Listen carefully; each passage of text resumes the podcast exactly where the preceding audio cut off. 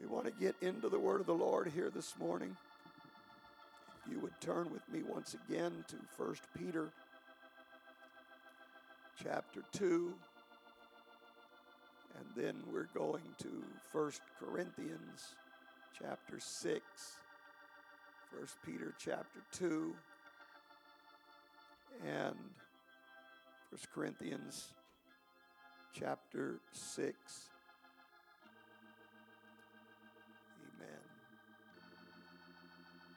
First Peter chapter 2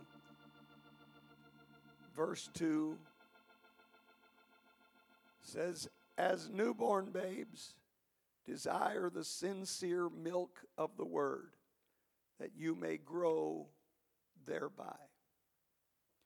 And then turning to 1 Corinthians chapter 6 and verse number 20.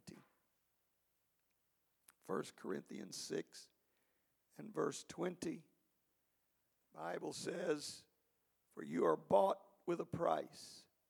Therefore glorify God in your body and in your spirit, which are God's." Amen.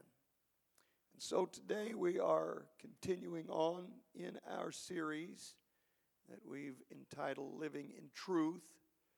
Um, and this is part two of our first lesson entitled Your New Life.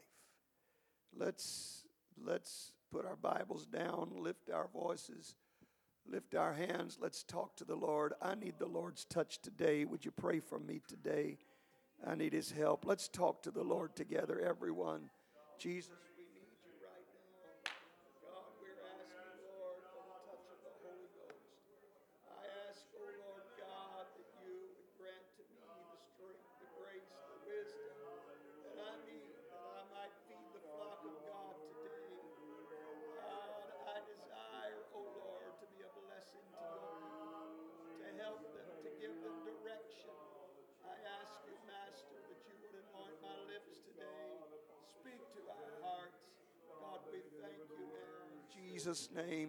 In Jesus' name. In Jesus' name.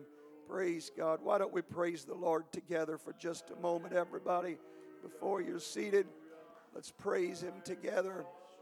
Let's give God some worship in this house.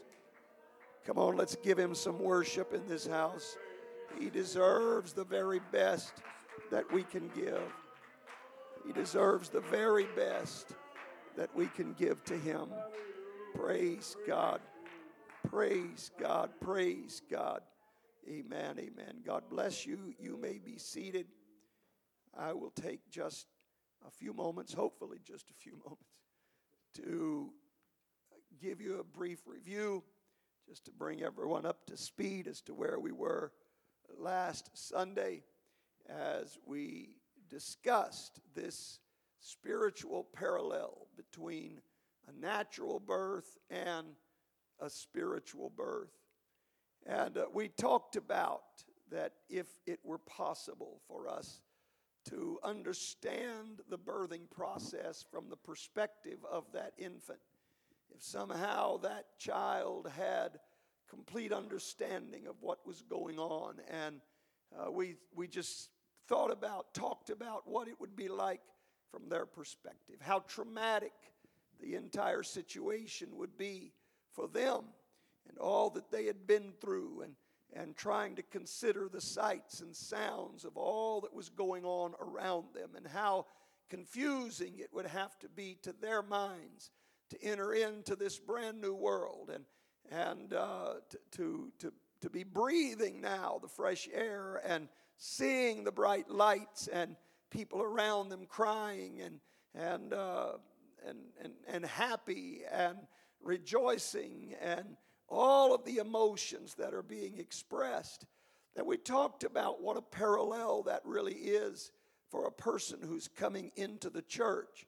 Uh, sometimes those of us that have been around the church for a while tend to forget what that experience was really like.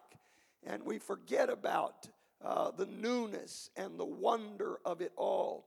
And in fact, if you were raised around the church, then it's really difficult for you to understand when someone comes in off the street and they really don't understand uh, the apostolic people and our strange ways of doing things.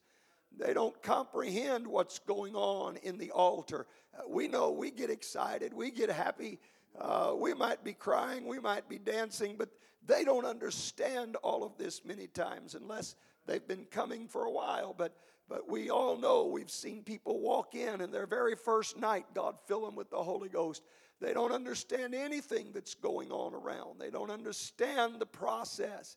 And, and quite honestly, even sometimes for years afterwards, there are things that we still have not quite come to understand. And that's really the purpose of this entire series of study that we're going to be embarking on in this year 2023 is we want to try to give a, a real understanding of what really what living in the truth really means. What does it mean to be a child of God?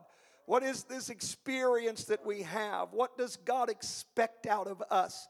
What is God looking for out of our lives? Because let me tell you something the world has twisted the perspective of salvation. They really have. And to the world, it's just a matter of if you'll just believe or you'll confess, then everything's all right. You're going to go to heaven.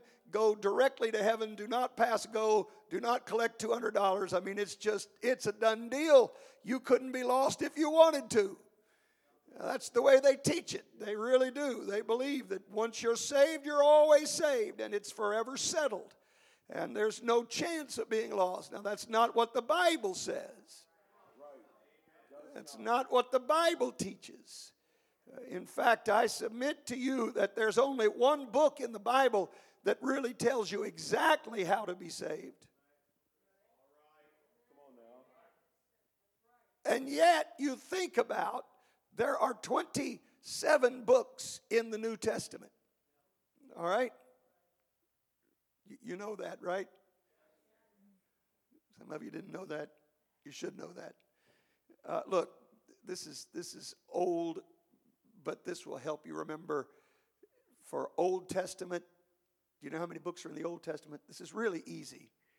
It's, it's yeah. There there are there are 39 books in the Old Testament, and here's why this is so easy to remember: is because there are three letters in the word Old and nine letters in the word Testament.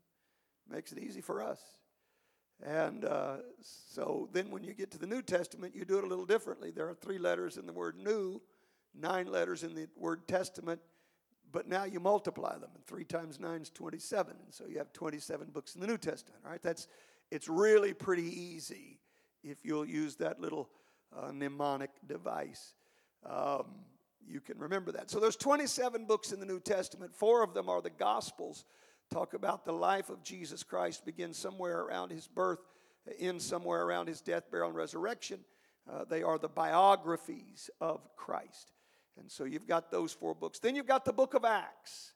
And it's the only book in the Bible that tells us exactly how to be saved. It's the only book where you find the disciples, the apostles of the Lord, preaching to lost people, telling them what to do to be saved.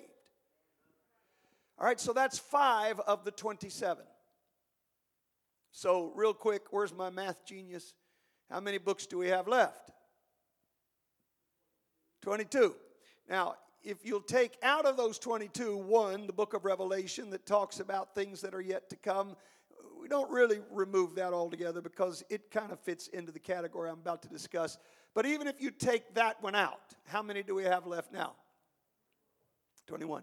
And so there are there, there is one book that tells us how to be saved and 21 after that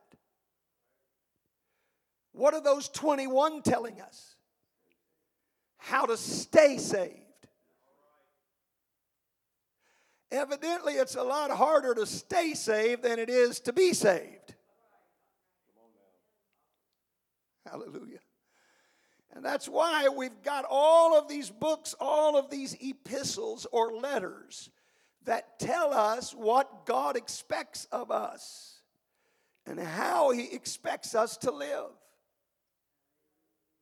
if it was just a matter of just accept Christ and it's over with, once saved, always saved, even if it was Acts 2:38, once saved, always saved, there would be absolutely no purpose for the epistles. There'd be no need for them. You're just saved.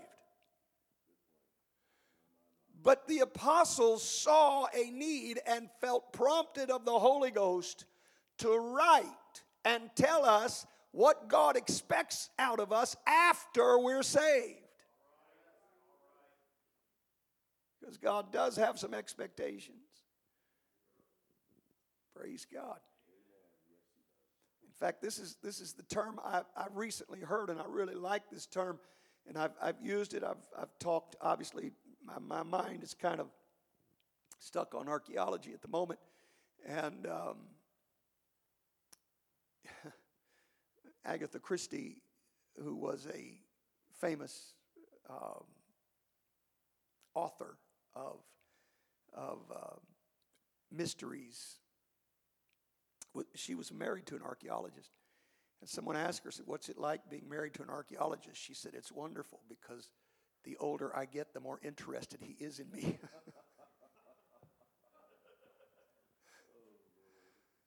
um, anyhow, somehow I, um,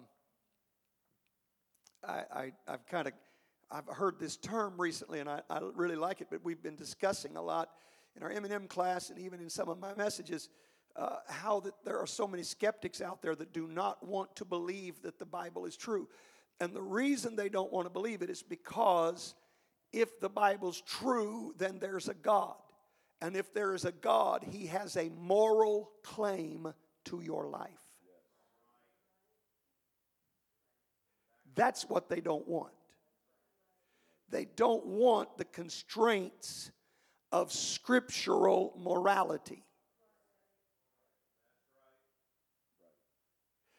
Unfortunately, there are a lot of so called Christians that say they believe the Bible, but they don't want the constraints of scriptural morality either.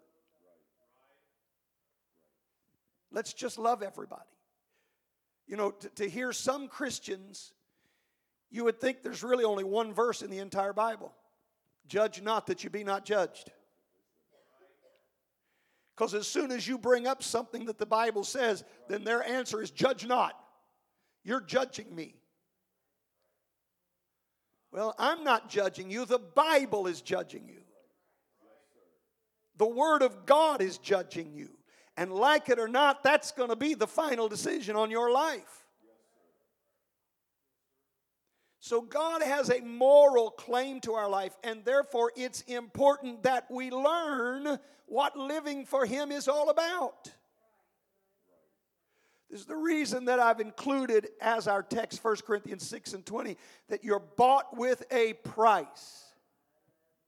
Do you understand the significance of that? You have been paid for in full.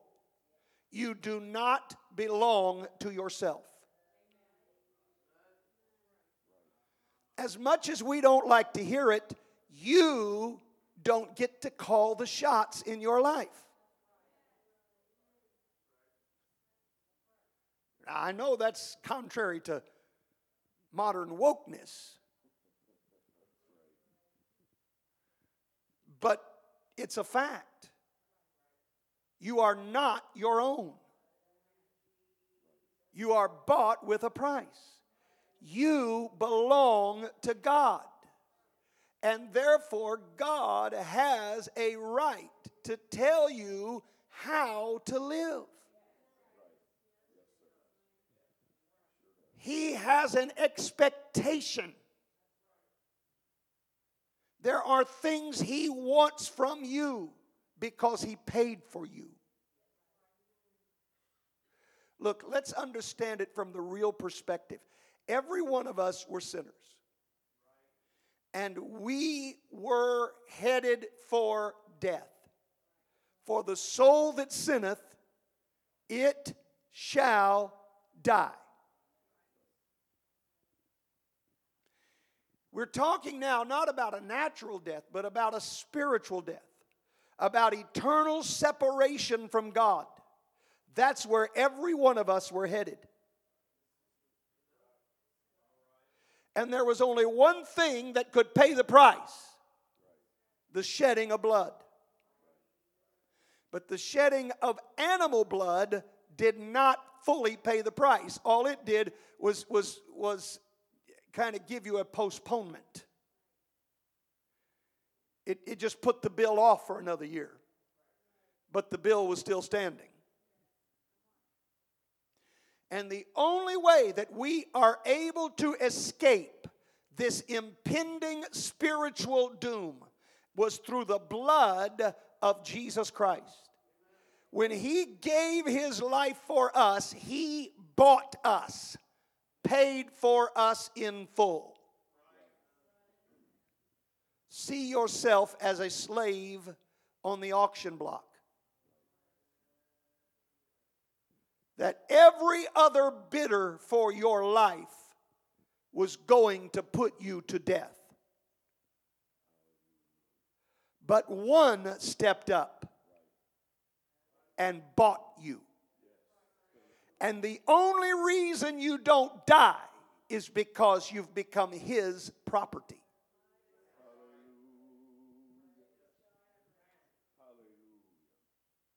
Therefore, he gets to tell us how to live.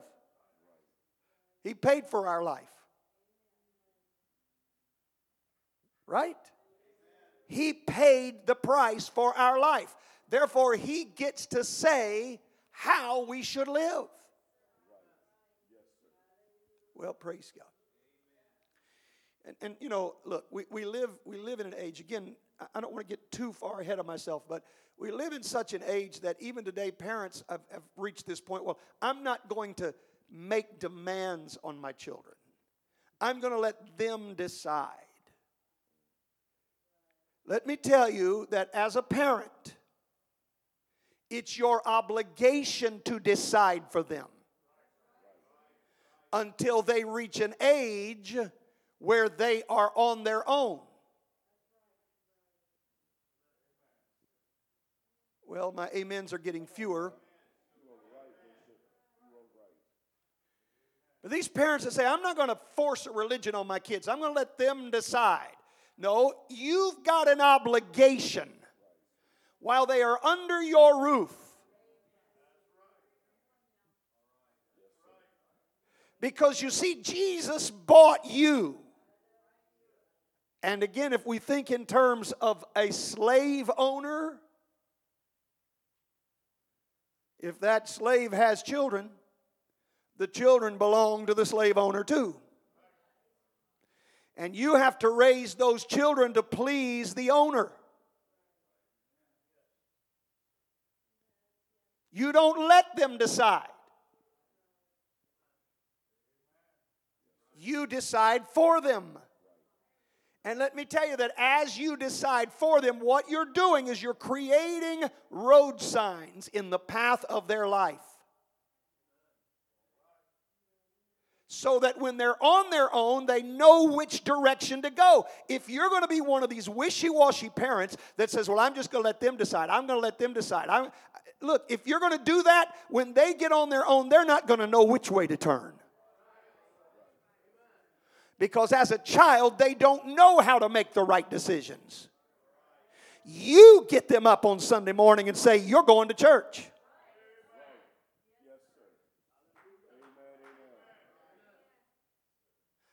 You get them down beside their bed and say, You're going to pray. You get the Bible out and say, You're going to read this. That's your job as a, pa- as a parent. Make those decisions for them until they are of an age where they can rightfully make them on their own. Now, I want to tell you, there's no magic switch at the age of 18 that guarantees they're going to make the right decision. I wish there was. I, I understand much more today than I did when he first told me, but I will never forget Bishop Howard making a statement to me. He said, I, I used to think that once my kids were out on their own, I would worry about them less. He said, The fact of the matter is, I worry about them more now than I ever have. Because while they were at home, I got to make the decisions for them. Now that they're on their own, I have to sit back and watch when they make really bad decisions. And I can't do anything about it.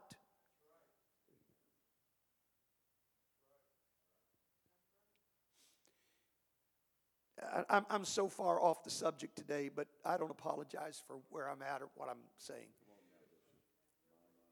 You know, there, there's a scripture that we've really misunderstood from the book of Proverbs that says, Train up a child in the way he should go, and when he's old, he'll not depart from it.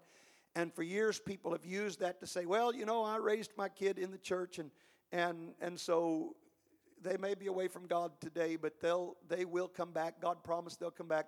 But, but I think all of us know people that were raised in the church who did not come back. See, we've misunderstood that scripture. When you really study that scripture out, the word that's used there for train is, is, is a Hebrew word that gives the implication of touching the palate. And, and, and what that means is these, these Hebrew moms, when, when they were raising their kids, as they were weaning them from the bottle, they didn't have jarred baby food. They, did, they couldn't, you know, go down to Price Chopper and get apricot Gerbers. I mean, it, you know, that was not, it was not an option. And, and so what they would do is they would chew the food up they would grind it with their teeth and chew it up to very small little pieces. And then reach back, put it on their finger, reach back to the very tip of the child's palate and touch the palate with this food. And what that would do is it would start creating an appetite for that food. You're teaching the child to like this food. When all they've had is milk, you teach them how to like the taste and the texture of a solid food. All right? So think about that scripture again in terms of touching the palate. What, what, what the writer is really telling us is it's your job as a parent to create an appetite in your child for the right things. And if you create the appetite for the right things, that doesn't mean there's not going to be a day that they go off and start eating the wrong things. But that appetite will always be present.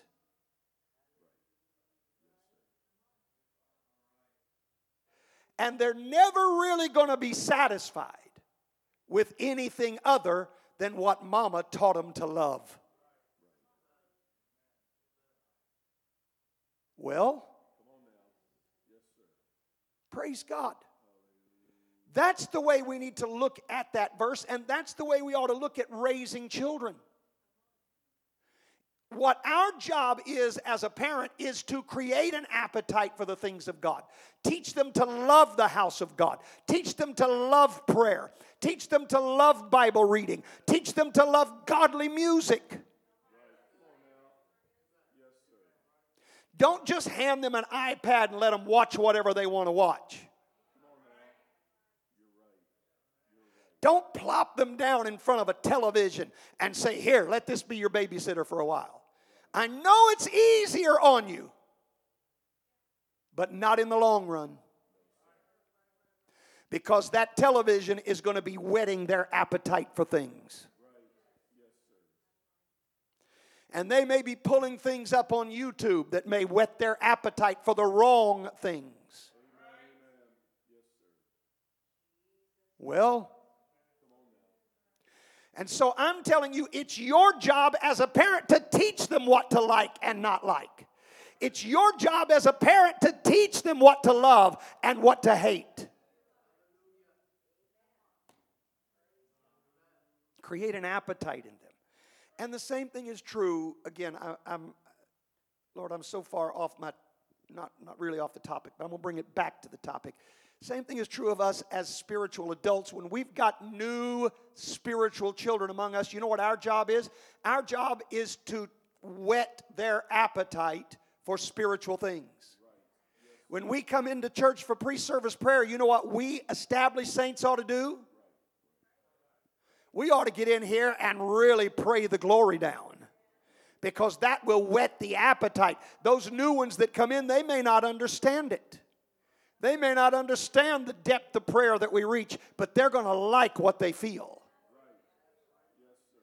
And we are whetting their appetite. So they say, you know, I don't know how to pray like that, but I sure want to learn.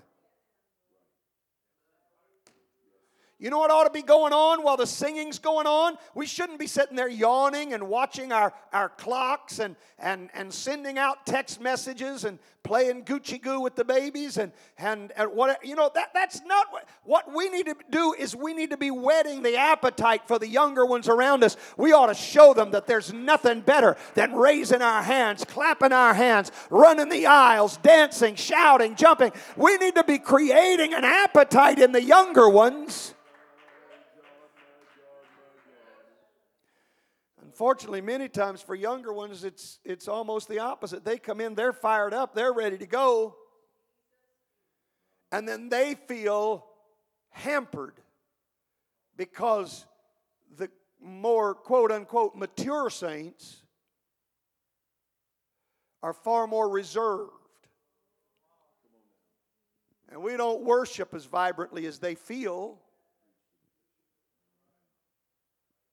But they're going to look around at us.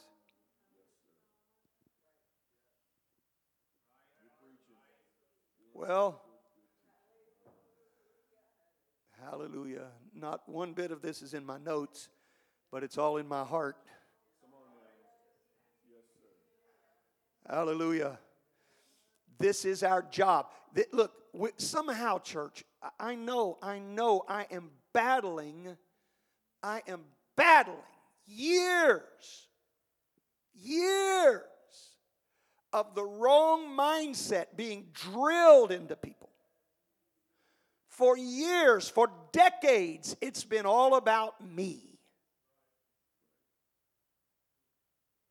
Brother Glenn and I were talking uh, the other night about the 1960s, and I know that's, that's ancient history for some of you young whippersnappers. That's prehistoric times for some of you. Because it's certainly before your history, right? So it's pre your history, but it's not pre my history. And I'm telling you, I remember the drastic change that started taking place in the 60s and then was escalated in the 70s. And, and everything started changing to where entire generations were raised that it's all about me. It's all about me, it's what makes me happy.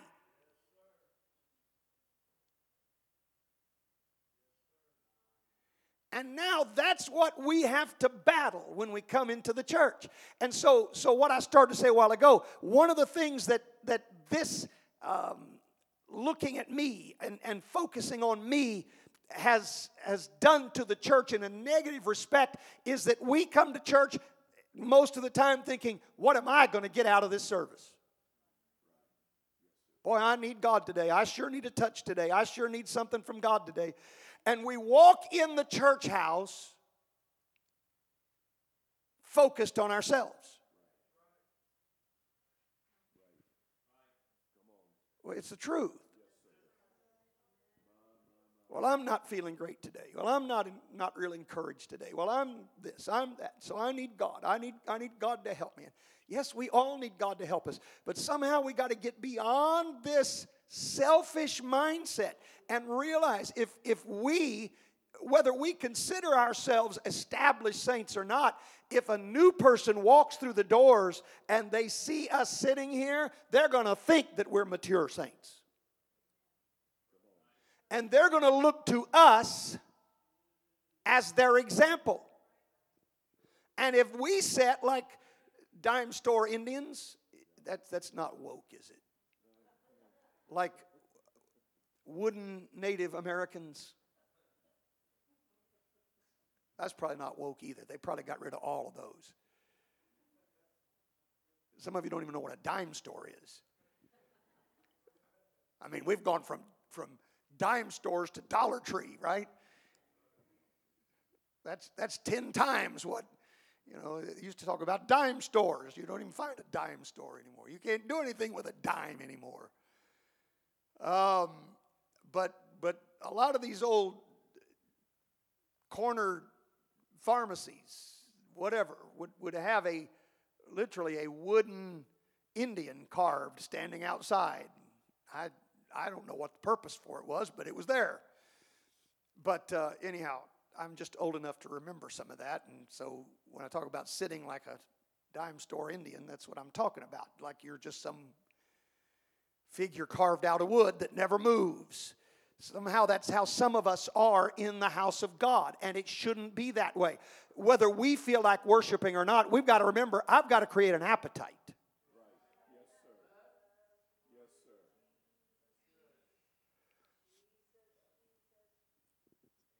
Now, look, I'm not trying to throw my parents under the bus, but the fact is, I hate asparagus.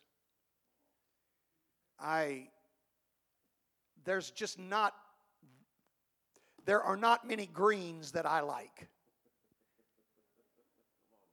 I like watermelon. It's only green on the outside. I like green apples. Um, but there are not very many greens I like. But, but let me tell you, really, the fact is, my parents never made me eat them.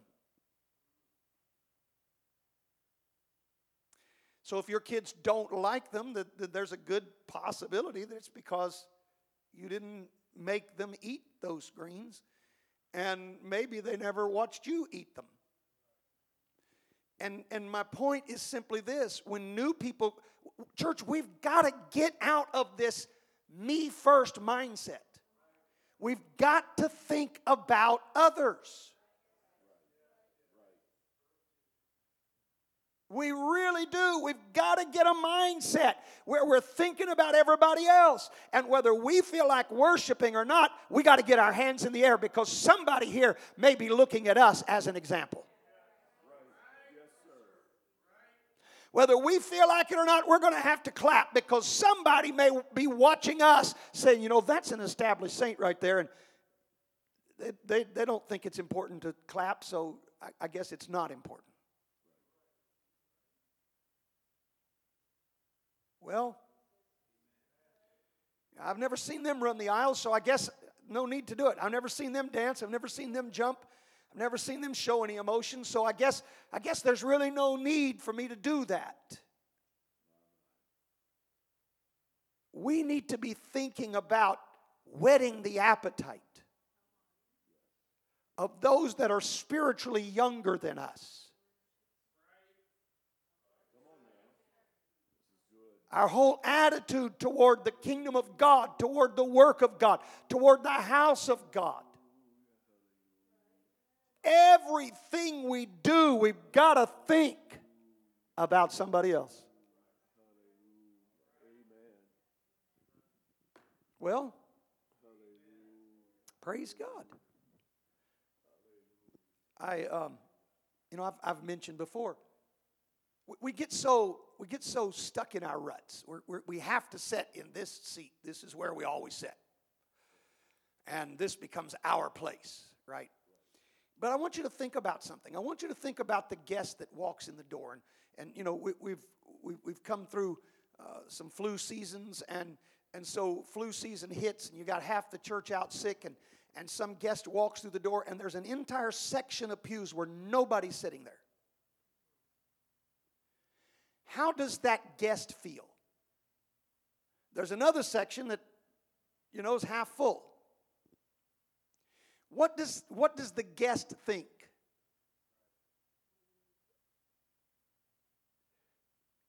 Rather than get so stuck in our little seat, when we come in and we sit down, we get ready for service to start, look around and say, you know what, there's some holes that need to be filled.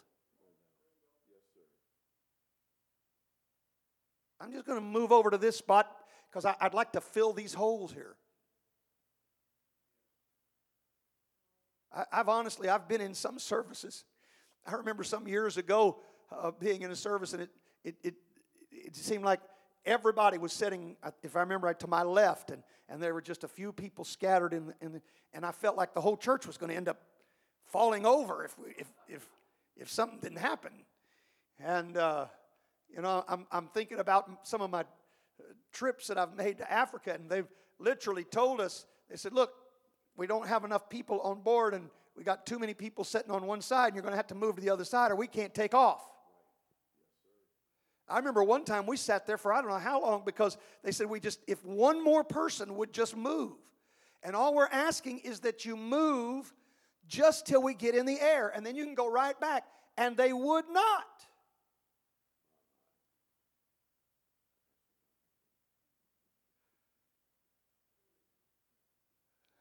Finally, somebody begrudgingly got up so that we could take off.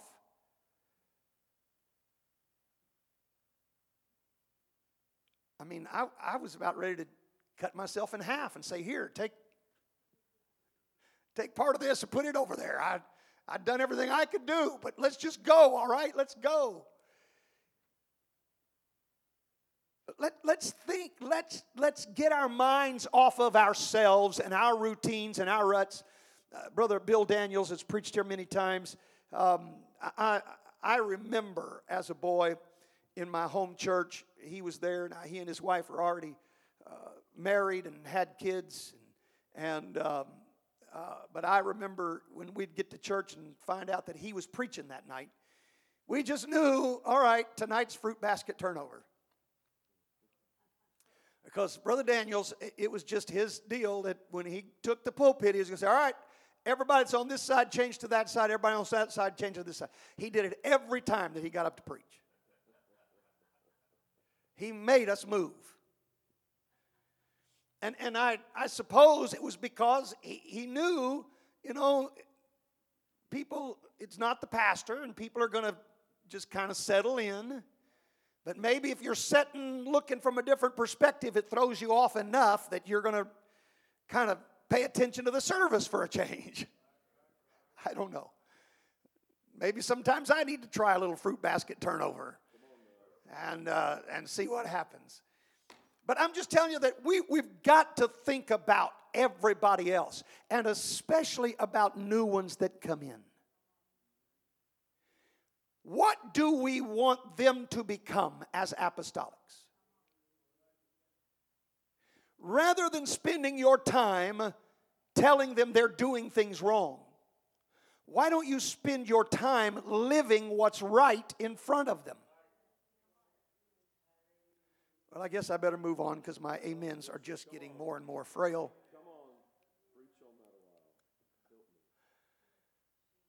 Let's show them how an apostolic service ought to be. Let's show them how apostolics ought to respond to preaching. Let's show them how apostolics ought to worship during the singing. Let's show them what an apostolic altar call ought to be. Let's show them what an apostolic pre service prayer meeting ought to be. Let's show them.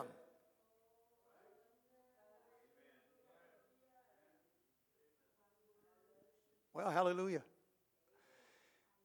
if we can create an appetite in the new ones that come along, they're going to have the energy to do what we older folks run out of steam doing real quickly. But let's whet their appetite for it. Let's not whet their appetite to just become staid and reserved and calm, cool, and collected. There really ought not be anything calm, cool, and collected about an apostolic service. We don't have to be running the aisles all the time. We don't have to be jumping up and down all the time, but there should be something happening. There ought to be some kind of response coming from the pew all the time. Well, praise God. All right, so let me get back to my notes. Let me let me see if I can somehow get back to my notes and um, and and see if we can address some things here. Um, we we ended our lesson last week talking about the new birth. We had just gotten started talking about the new birth from the Scripture. Uh, we had started talking about Jesus' conversation with Nicodemus and how Nicodemus had come to him by night. Nicodemus was a very religious man, he was a ruler, uh, probably a very wealthy man, and yet he had come to Jesus, I believe, because he realized his religion was not enough to save him. And so he came looking for more, and Jesus kind of cut to the chase and told him what he needed to do. And that's kind of where we left off, uh, was John chapter 3, verses 3 through 5. So we're going to pick that up right there in John 3 verses 3 through 5 and we're going to we're to read that again and and kind of go from that point to talk about some things here this morning. John chapter 3 verses 3 through 5. Jesus answered and said unto him, Verily, verily, I say unto thee, except a man be born again, he cannot see the kingdom of God. Nicodemus saith unto him, How can a man be born when he is old? Can he enter the second time into his mother's womb and be born? Jesus answered, Verily, verily, I say unto thee, except a man be born of water and of the Spirit, he cannot enter into the kingdom of God. And so we, we talked about this, and we talked about, according to Jesus, this is the only way, the only way. Unless a man is born of water and the Spirit, he cannot enter the kingdom of God. Now, Jesus is the one who determines who gets to enter. Contrary to Catholic doctrine, Peter doesn't stand at the gates of heaven and decide who goes in and who doesn't. Right? How many cartoons, drawings have you seen of St. Peter at the pearly gates, or you've heard somebody sing about St. Peter at the pearly gates? We don't believe that. There's only one who grants access to that heavenly city. It's not Peter, it's Jesus. And Jesus said right here, unless you are born of water and born of the Spirit, you cannot enter the kingdom of God. You cannot. Jesus said, no entry. Can we put it this way? It's like showing up somewhere and the sign says members only. You know what your membership card is? It's that you've been born of water and born of the Spirit. If you haven't been born of the water and born of the Spirit, you don't have the membership card. You don't enter this exclusive place.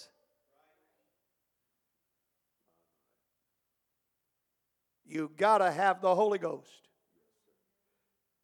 Just coming to church is not enough. You've got to be filled with the Holy Ghost. You've got to receive the Spirit of God. And when you receive it, you'll speak with other tongues. But until you receive the Holy Ghost, you've not been born of the Spirit. Therefore, you can't get in. If you've never been baptized in Jesus' name, you can't get in. That's what being born of the water is.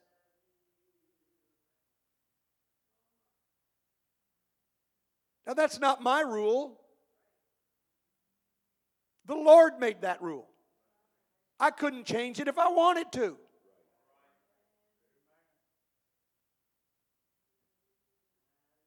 I can't pray somebody out of a supposed purgatory and get them into heaven when they weren't prepared before they died. Some of you don't know what I'm talking about. Thank God that you don't, all right? That's another one of those doctrines out there that there's a neutral place between heaven and hell called purgatory. And you do enough good things for the priest. It used to be you pay the priest enough money. I mean, that's literally what they did. You had to buy indulgences, you had to pay the priest money. So you have somebody that died, then it's taken for granted they're in purgatory, and you have to go give the priest enough money to get them out of purgatory into heaven.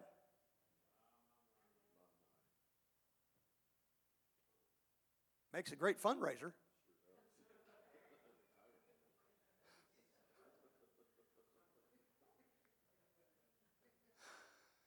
Can you imagine every funeral having a box out front? Get them out of purgatory here.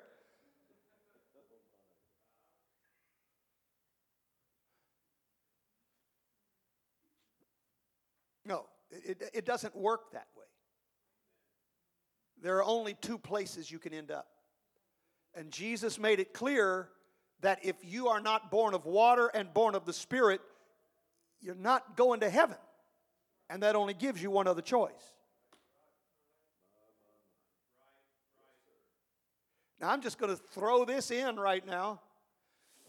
And I haven't even made it, I don't think, past my introduction hardly. But I'm going to throw this in free of charge.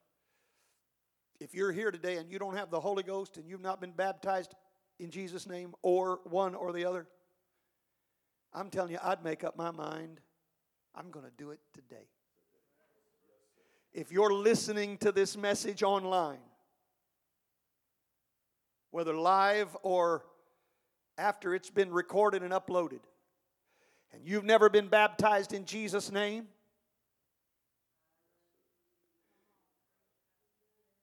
I'd find somebody to do it. Now, not just anybody. Because you see, the use of the name requires the authority that comes behind that name.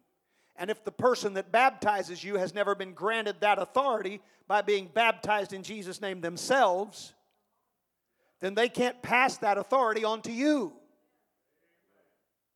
So you need to make sure that whoever baptizes you, that they themselves were baptized in Jesus' name. Well, praise God. I've already had one couple ask about our trip to Israel next year if they could be baptized while we're over there in Jesus' name. Now, I hope they don't wait that long.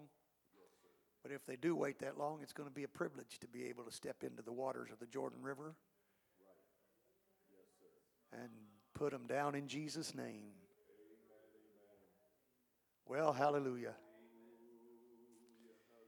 Now, you've got to be baptized in Jesus' name and you've got to receive the Holy Ghost evidence by speaking in other tongues. Or you've never been born again. And if you've never been born again, you cannot even see the kingdom of God. Jesus, by making this statement to Nicodemus, was letting Nicodemus know it, it's not about a reformation. It's not about a resolution. It's not about turning over a new leaf. It's about starting a new life. Did you get that? It's not turning over a new leaf, it's starting a new life. And you can only start a new life when you're born again. What Nicodemus needed and what everybody needs is a new life with a fresh start based on different principles, a different outlook, a different mindset, a different heart. So that you love the things that God loves and hate the things that God hates. Now, Jesus made it clear that this new birth is not a natural process. He said it's got to happen again, and it's, it's, it's got to be done in water and by the Spirit. It's a spiritual process. This is confirmed in John chapter 1, verse 13. Which were born not of blood, nor of the will of the not flesh. Not of blood, and not of the will of the flesh. Nor of the will of nor man. Nor of the will of man. But of God. But of God. Amen listen, this new birth is not accomplished by the will and whim of man, it's accomplished by the Spirit of God. Can I tell you this? I've, I've heard people talk about having a child in their old age and say, well, you know, it wasn't planned. Can I tell you that there are no unplanned children in the kingdom of God? There are no mistakes in God's family. If you are in the church, it's because God chose for you to be here. In fact, I'm going to tell you, it wasn't even a matter of one day you making up your own mind because Jesus said, You didn't choose me, I chose you. No man can come to God except the Spirit draw him. The only reason that you have an opportunity to be saved is because God loved you enough to convict you and draw you. Now, He doesn't force you. He gives you the choice whether to obey or not. But I'm telling you that God is the one who draws you here in the first place. Don't waste this opportunity. How sad that God has drawn so many people that at some point have just turned around and walked away. Do you understand there are millions of people on the face of the earth that have never felt that drawing power? That have never had the opportunity to sit in a service and feel the touch of God even one time in their life? And God has granted you that opportunity. And every time we come together, you have the choice. You can be in the house of God. You can feel the presence of God. You can worship God. When there are millions around the globe that don't have that opportunity, but you've got that opportunity because of God's grace and mercy. God favored you enough. Oh, I want somebody to get a hold of this today. God favored you enough to bring you here today. Don't miss this opportunity.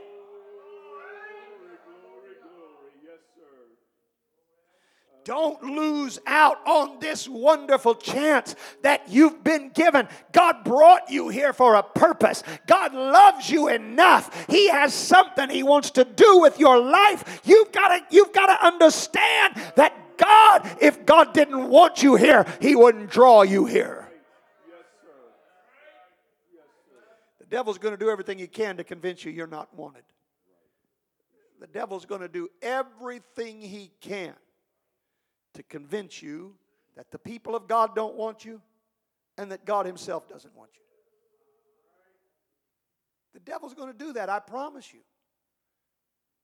But let me tell you, as long as you can get up and make your way to the house of God and walk through these doors, you can turn around and laugh in the devil's face and say, Look, if God didn't love me, I wouldn't be here right now. The moment that God ceases to love me, the moment that God gives up on you, listen, the, the moment He gives up on you, I, I just believe that all desire to serve God is just gone. You, you, you don't feel anything, you, you don't have a desire, you don't want to. But, but, but listen, now, now let me just clarify because sometimes desires wane even among people that are drawn, all right? So just because you're not feeling a desire doesn't mean God's given up on you. Sometimes when you think there's no desire, the fact that you came anyhow says there really is a desire or you wouldn't have come. It may not be as strong as what it was, but the desire is what got you here in the first place. We only do what we desire to do. Well, so I'm telling you, the fact that you're sitting here today, the fact that you're in this church house today says to me that God still loves you, that God still cares about you, that God still has a plan for your life. Now take advantage of the opportunity He's giving you. He didn't draw you here for you to stay the same, He brought you here to make you what He wants you to be. It's not about what you are, it's about what He wants to make you. Hey, let's remember, He's the potter, we're just clay.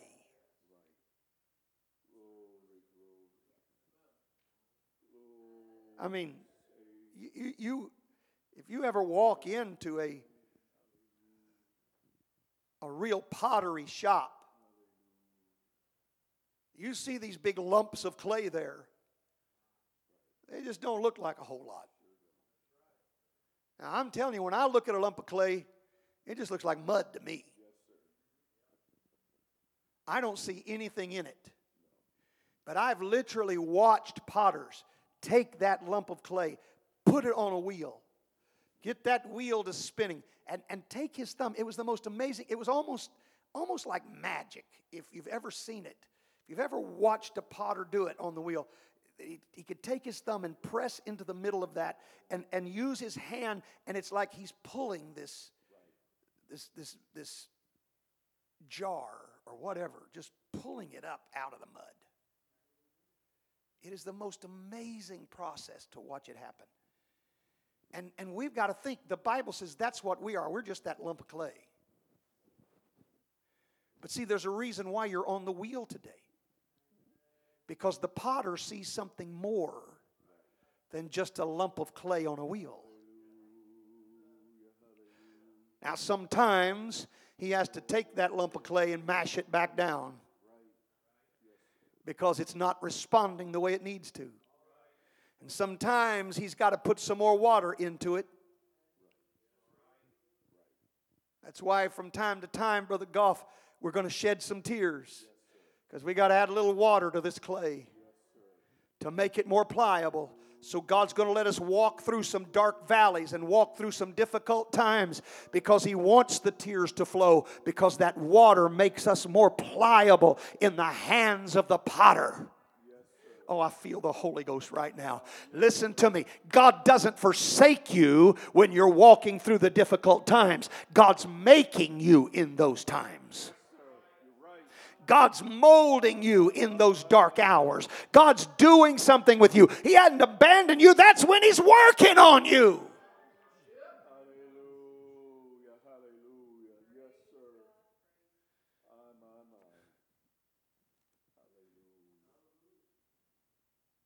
And even when the potter finishes on that wheel, the vessel's not finished. He's got to do something else. That vessel's got to go into the fire. It's going to have to sustain sustain some heat.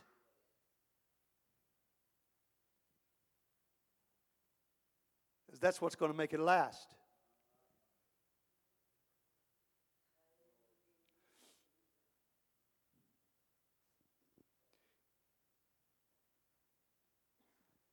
My last trip to Israel, we were standing in the ancient city of Hatzor. And, and this was one of the cities that Joshua and the children of Israel burned with fire. And we're standing there, and they're pointing out to us this layer because it was common back in those days for them to make mud bricks. But there's a reason why some of the mud bricks are standing today. And it's because the fire actually solidified those bricks and has caused them to stand for hundreds of years. Where other mud bricks have dissolved and are gone. But those that have been through the fire are still standing. And I'm telling you today that just because you're feeling the fire doesn't mean that the world is wrong, that everything's bad.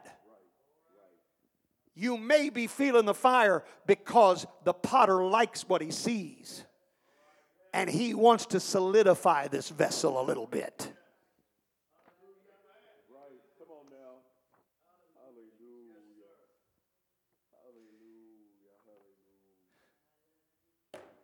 He's going to come, what does the song say, and take us through the fire again.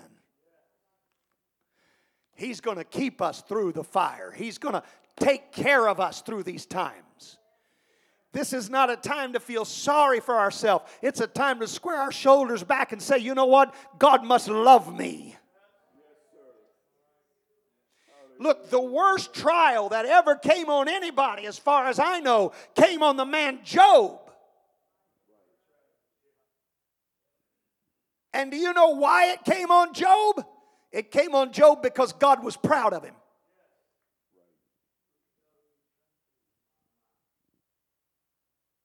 Well, that's true. The devil's wandering around, and God said, Hey, have you noticed Job? Have you looked at Job lately? Devil said, Yeah, yeah, you take away his belongings and he's not going to be near the man you think he is. God said, Try it. Just don't touch him. So the devil took everything, all of his possessions.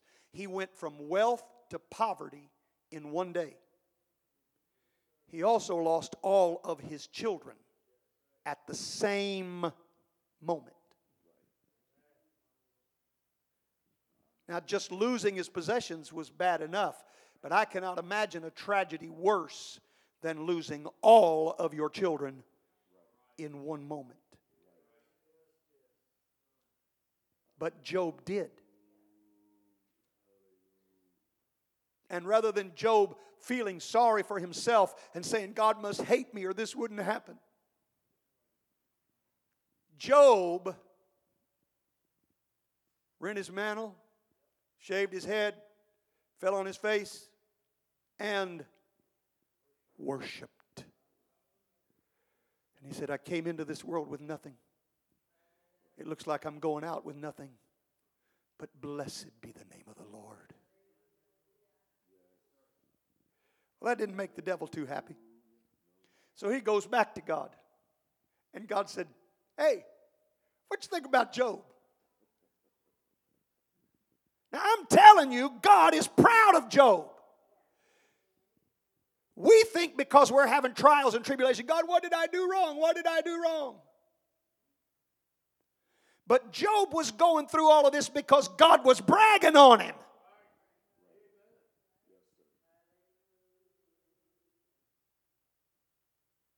So the devil said, Well, if I could touch his body, he'll change. God said, Have at it, just don't take his life.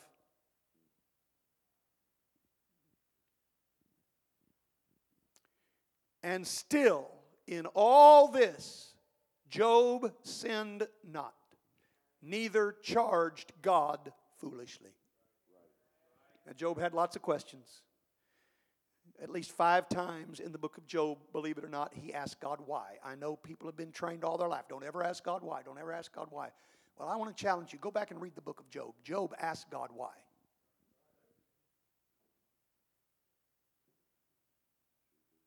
But he didn't charge God foolishly. That's what we got to be careful of.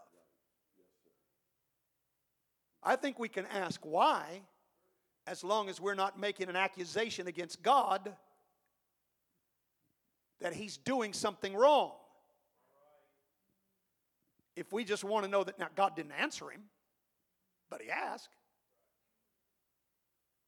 Even when God appeared in the whirlwind, he didn't tell Job why. He just said, Where were you when I was making the world? You really going to ask me? Come on, Job. You can do better than this. Go pray for your friends and I'll fix all this.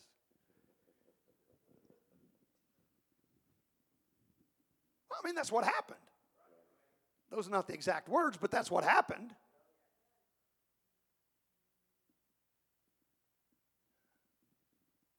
So I'm telling you that just because you're in the fire, don't let the devil convince you that it's there because God's mad at you or God hates you or you've done something wrong. The Bible says of Job before this process ever began that he was perfect. The inspired word of God called him perfect. We often say there's no perfect man ever lived except Jesus Christ. But the Bible called Job perfect.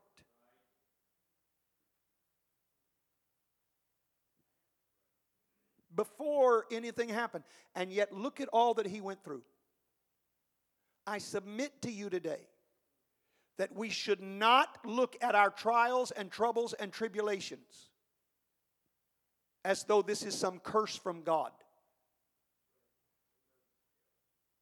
Sometimes it's God's way of saying, I love you. And I'm just wanting to solidify you. You're going to go through the fire, it's going to burn, it's going to hurt, but when you come out, you'll be able to stand the tests of time. Well, hallelujah. Oh, what a wonderful Savior we serve.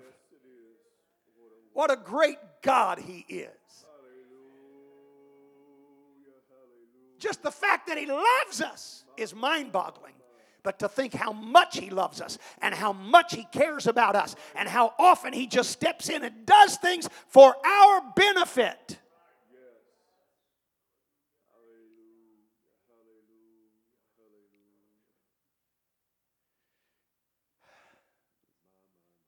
How did I get on all that? Uh, oh, I was talking about God doesn't have any unwanted children.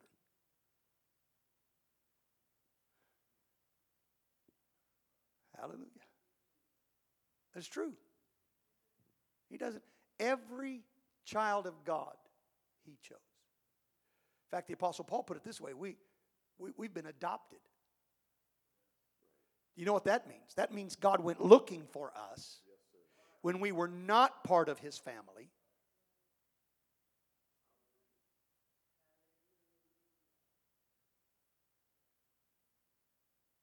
I know we've got some folks here in the congregation that have been adopted. And I'm not saying this for your sakes, so please don't think I'm aiming this at you. Um, but I have seen in time past where where children that were adopted sometimes this this feeling overwhelms them that you know, my parents didn't want me and and that's why I had to be adopted. But there's another side to that that at some point I, I, I hope every adopted child realizes is the biological parents may have made some choices. But you had someone who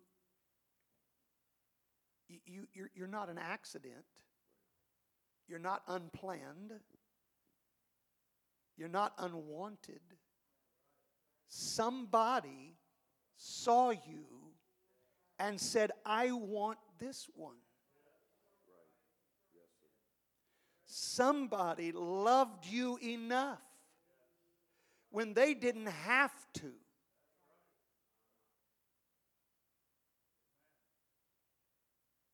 And, church, that's the way every one of us are in the kingdom of God. None of us belong here. We are not the descendants of Abraham physically. We don't belong here.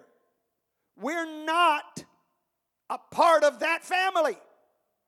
But you know what God did? He went looking for us.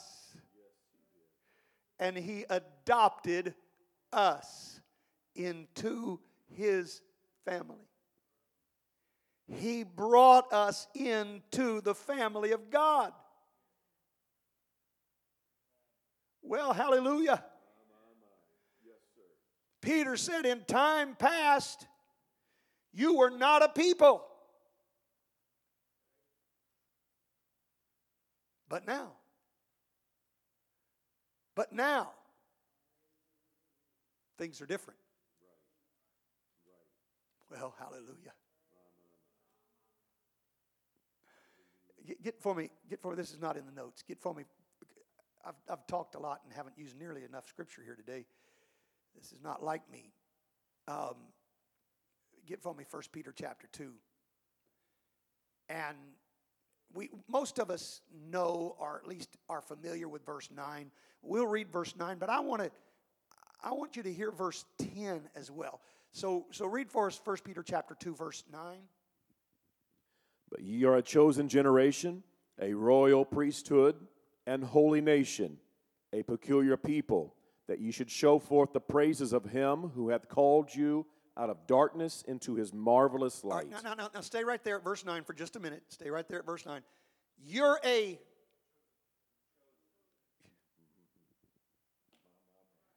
You've been chosen.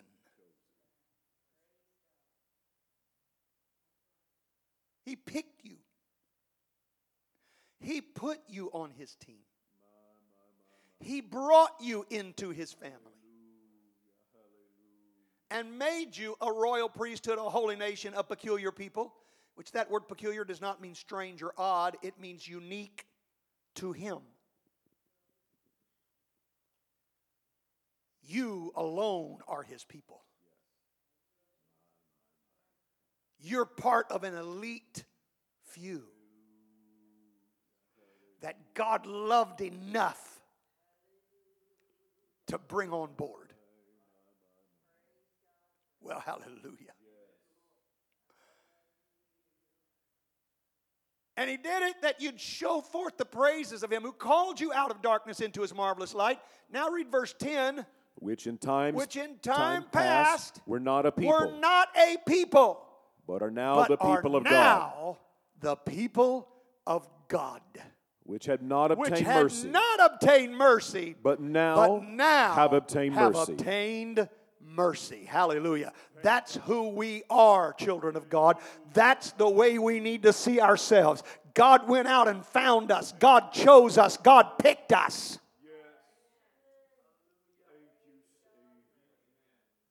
I know that we've got some folks here that, that you come from, from a- generation or more of, of apostolics, and that's wonderful. I, I didn't. I didn't have a father or a grandfather or a great grandfather that was living for God. I don't belong in the kingdom of God by my own birthright.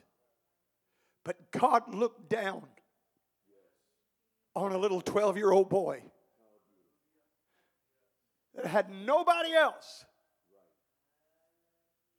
in his household living for God. And God said, I want that boy. I want that boy.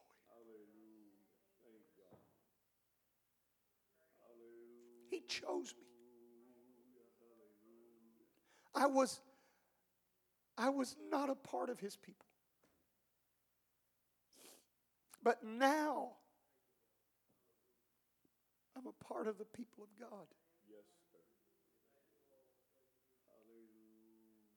I was living without mercy. But now I've found mercy. Oh, hallelujah.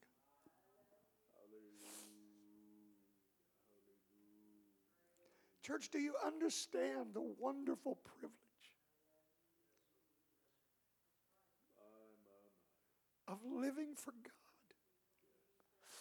And look, even those that are raised in the church,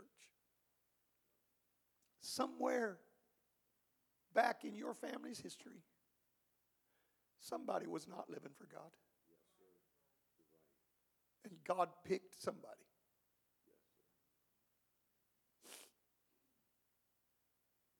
My wife's great grandmother was baptized in Jesus' name and received the gift of the Holy Ghost. During a circuit riding preacher stop in their little community in Northeast Texas. Circuit riding, that doesn't mean, any, I, I got to remember, I got young people here too. Those terms don't mean anything to you. That's what they used to call a lot of the preachers. They didn't pastor a church, they rode a circuit. They, they traveled from city to city and they'd preach revivals and they'd see people pray through and they'd baptize people, then they'd move on to another city and do the same thing in the next city and in the next city and the next city. They rode a circuit. And then sometimes they'd start back through that circuit again and come back around. And, and um, there was one of those preachers that stopped in the little community of McLeod, Texas. My wife's great grandmother was baptized in Jesus' name and received the gift of the Holy Ghost. And to think that now we've got grandchildren. Think about how many generations that is of apostolic heritage on my wife's side, not on mine, but on my wife's side. How many generations of apostolic heritage that is. But still, thank God that that circuit riding preacher stopped through McLeod, Texas.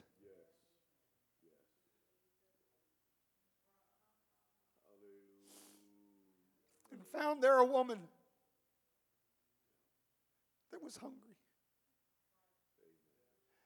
And God called her out of darkness into his marvelous light. She passed that on to her daughter, who passed it on to the next generation. Thankfully, they passed it on to my wife.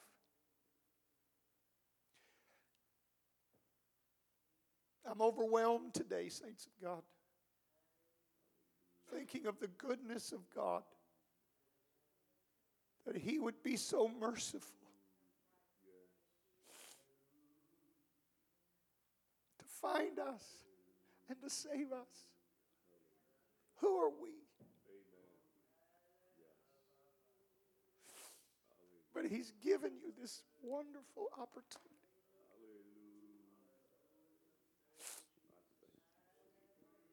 He's given you this great privilege.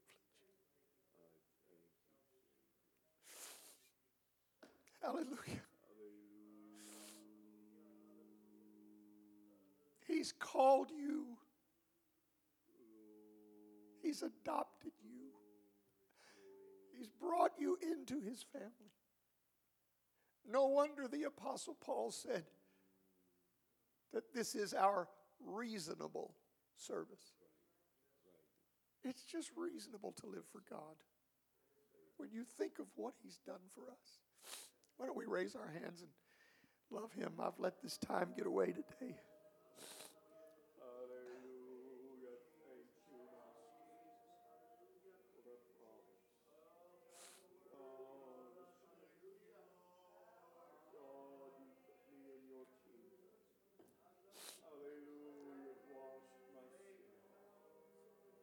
Let's love him. Let's love him. Let's love him. Let's love him. Let's love him. Let's love him. Come on, let's love him, everybody.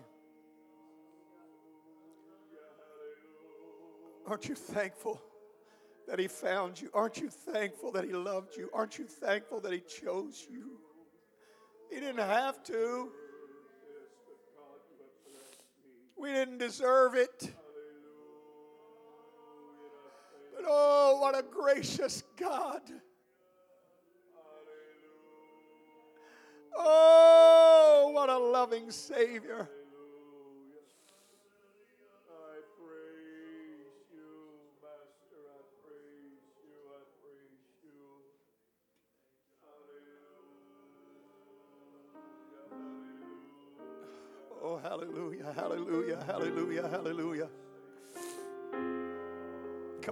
Reach out to him. Let's reach out to him.